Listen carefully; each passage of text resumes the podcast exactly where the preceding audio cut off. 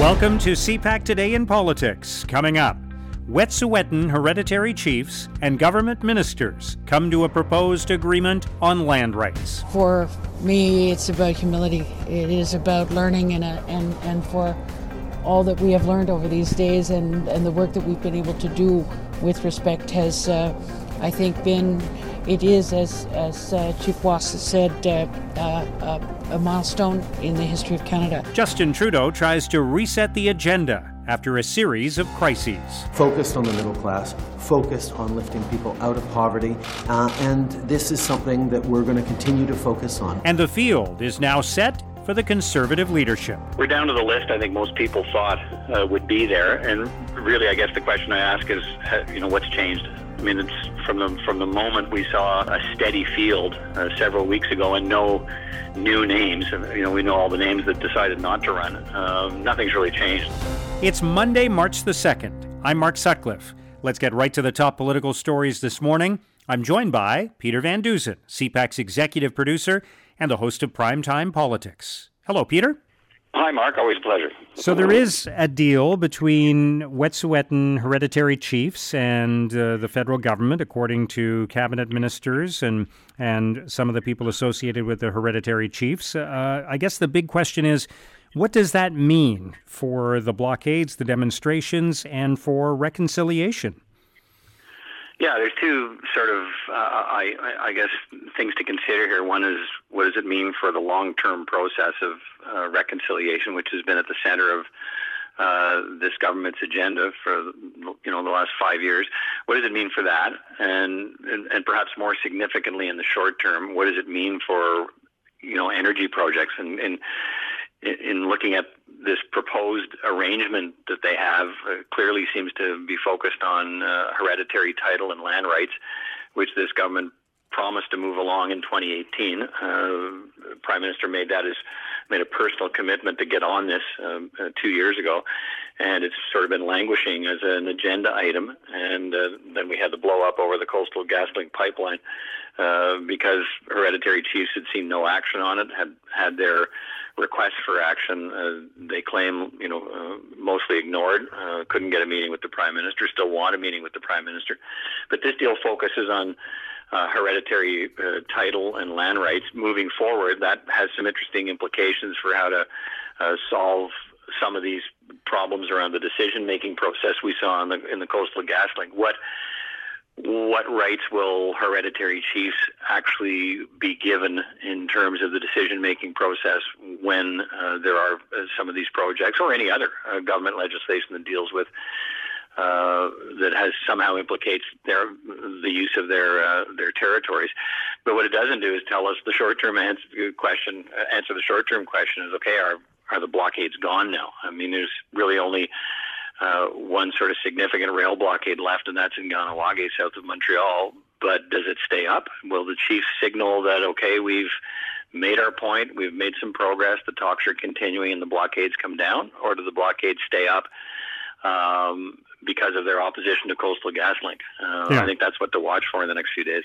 Yeah, and the challenge there is this is not like a negotiation between a government and a labor union where that that union represents all of the members and where it's a coordinated effort. Some of these blockades were set up on their own by a by a, a group of individuals who might be sympathetic to the broader agenda, but not necessarily coordinated by that, right? Right. So. Um, you know, in the last week or so, we when we saw that meetings were taking place and the RCMP had agreed to pull back off uh, Wet'suwet'en territory and and their patrols and, and have others take over those patrols, we we thought then, okay, we're there'll be a message communicated to end the blockades. But the hereditary chiefs out in BC said, oh well, it's not up for us. We don't tell another uh, indigenous nation uh, what to do on their territory. If they want to keep the blockades up, that's up to them. Uh, notwithstanding the fact that a couple of weeks earlier, uh, chiefs from BC had actually come to the, the, the blockade in Tyendinaga and actually appealed to the Mohawks, uh, or actually made a phone call to the Mohawks there uh, from BC and, and said to them, uh, you know, thanks for your support. Please keep the blockade up. So uh, they were providing instruction at that point, or, uh, or, asking at least for for that to be done. And uh, now they say it can't be done. So yeah, I mean, and what we've seen, I think, over this process, Mark, is it's been this fight over Coastal GasLink. We now, uh, I think, one of the really important. Um, you know, sort of benefits from what we've seen over the last three weeks to a month is that Canadians have a much better understanding of some of these land and title issues that, uh, you know, you know, make make putting through some of these big energy projects a, a real challenge, and everybody understands that. And I think you, you've seen it in some of the polling. You know, uh, Canadians are open to reconciliation. They want this process to move forward, and I think you get a sense over the last few weeks of just how complicated it is. But yeah, that's the thing to watch for. I mean, it's become a, a much broader issue than just energy projects. It's become a focus and a um, a sort of line in the sand for all, you know, for Indigenous groups for all kinds of uh, of the problems with uh, the Crown uh, that they've been lamenting for years. So we'll see whether this is enough in the next couple of days for them to say, okay, uh, we see progress in the West. We think it's an opportunity to open up the broader discussion uh, for all of our concerns. And yeah, let's take the blockades down. But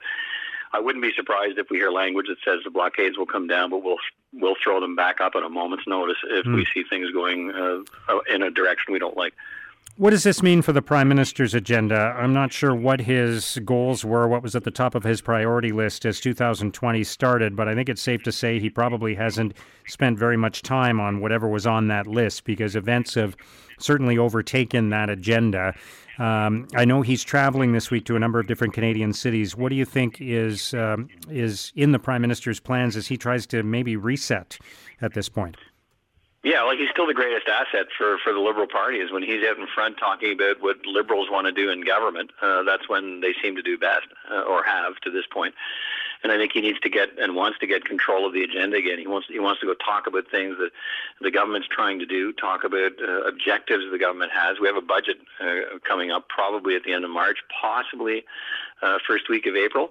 Uh, but a lot's changed. That this was supposed to be a, a whole season and a whole um, mandate that dealt with trying to get you know uh, control of the, the climate change agenda, trying to bring people on side, trying to make progress, trying to get change, uh, trying to have a um, a, a, consensus program uh, to deal with climate change in this country, but all of that's been knocked off by the events that the government either can't control or wasn't anticipating uh, would land in their lap. Uh, you know, the, the, firing down of a plane uh, in Iran, the uh, coronavirus outbreak. Uh, a lot of people argue the government should have seen this uh, this unrest in, in the Indigenous community in BC coming forward because they've been complaining about this for. There's been problems coming forward, percolating for months and months and months, and no action was taken, or that's the claim from uh, the indigenous groups. So maybe they should have seen that one coming. But this will be an, what he really needs to do is get out there and say, look, okay, uh, let's get the program uh, back in place. Let's tell you what we're trying to do here and sort of move forward with an agenda he does control. Now, I would say the, the thing to watch for, Mark, is uh, if if we get in the next couple of days an indication that there'll be no more blockades for the moment, um, he will have been able to uh, get through three weeks of blockades and, and a hit to the economy, and a lot of people criticizing the way he's handled this.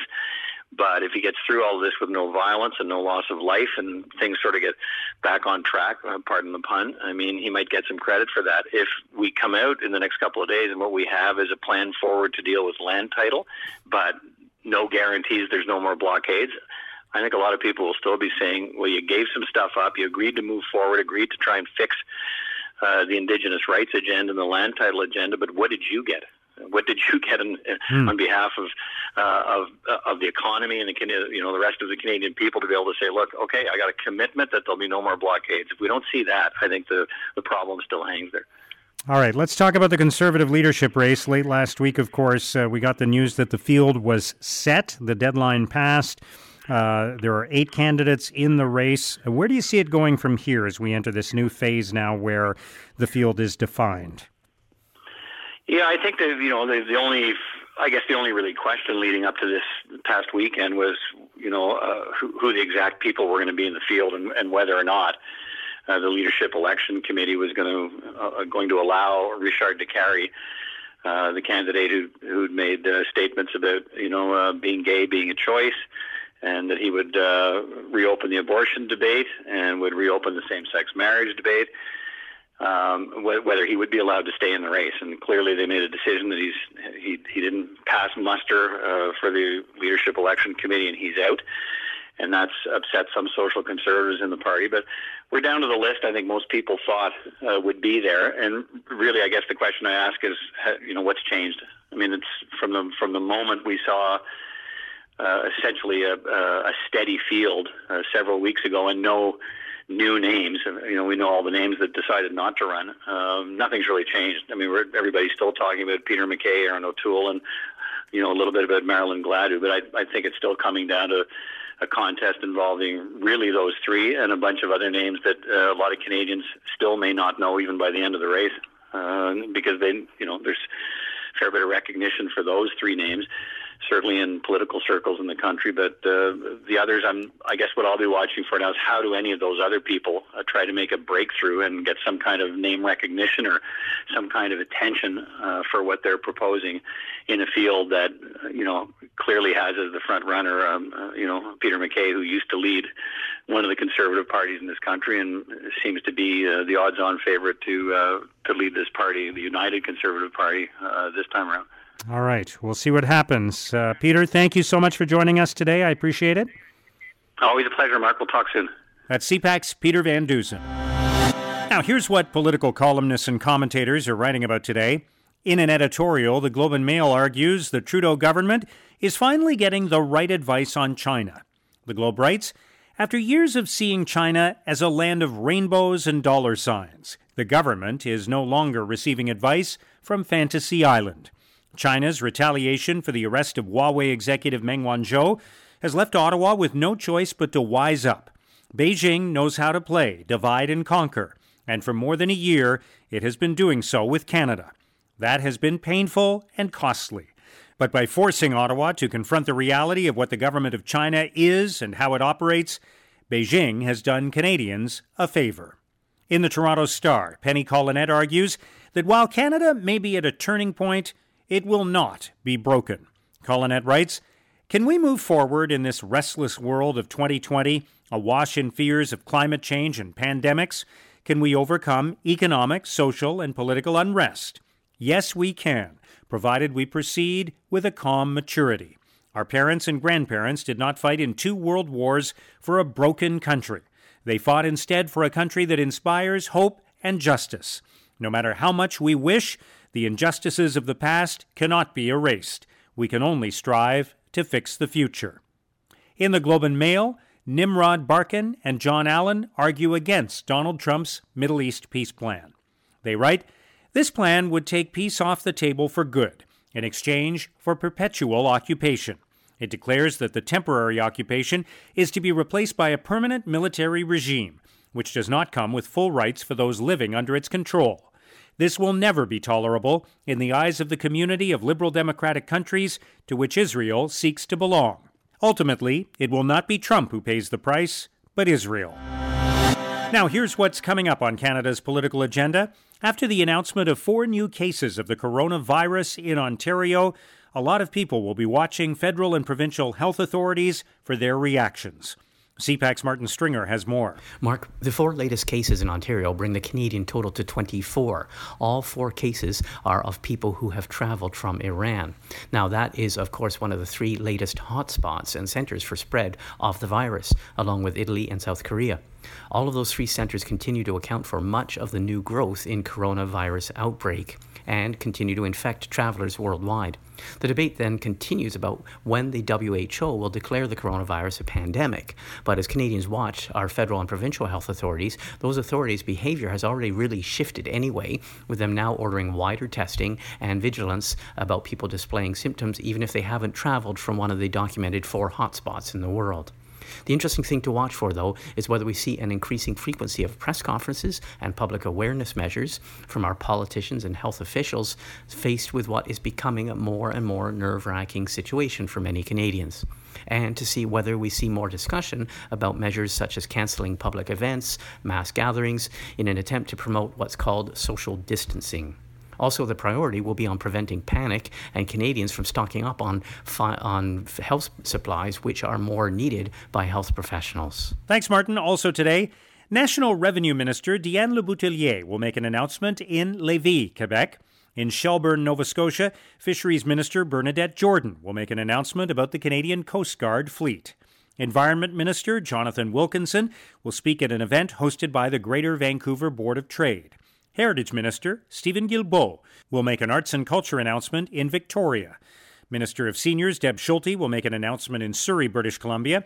Natural Resources Minister Seamus O'Regan is in Toronto, where he will speak at the opening ceremonies for the Prospectors and Developers Association of Canada 2020 convention. And Labour Minister Filomena Tassi will make an announcement in Timmins, Ontario.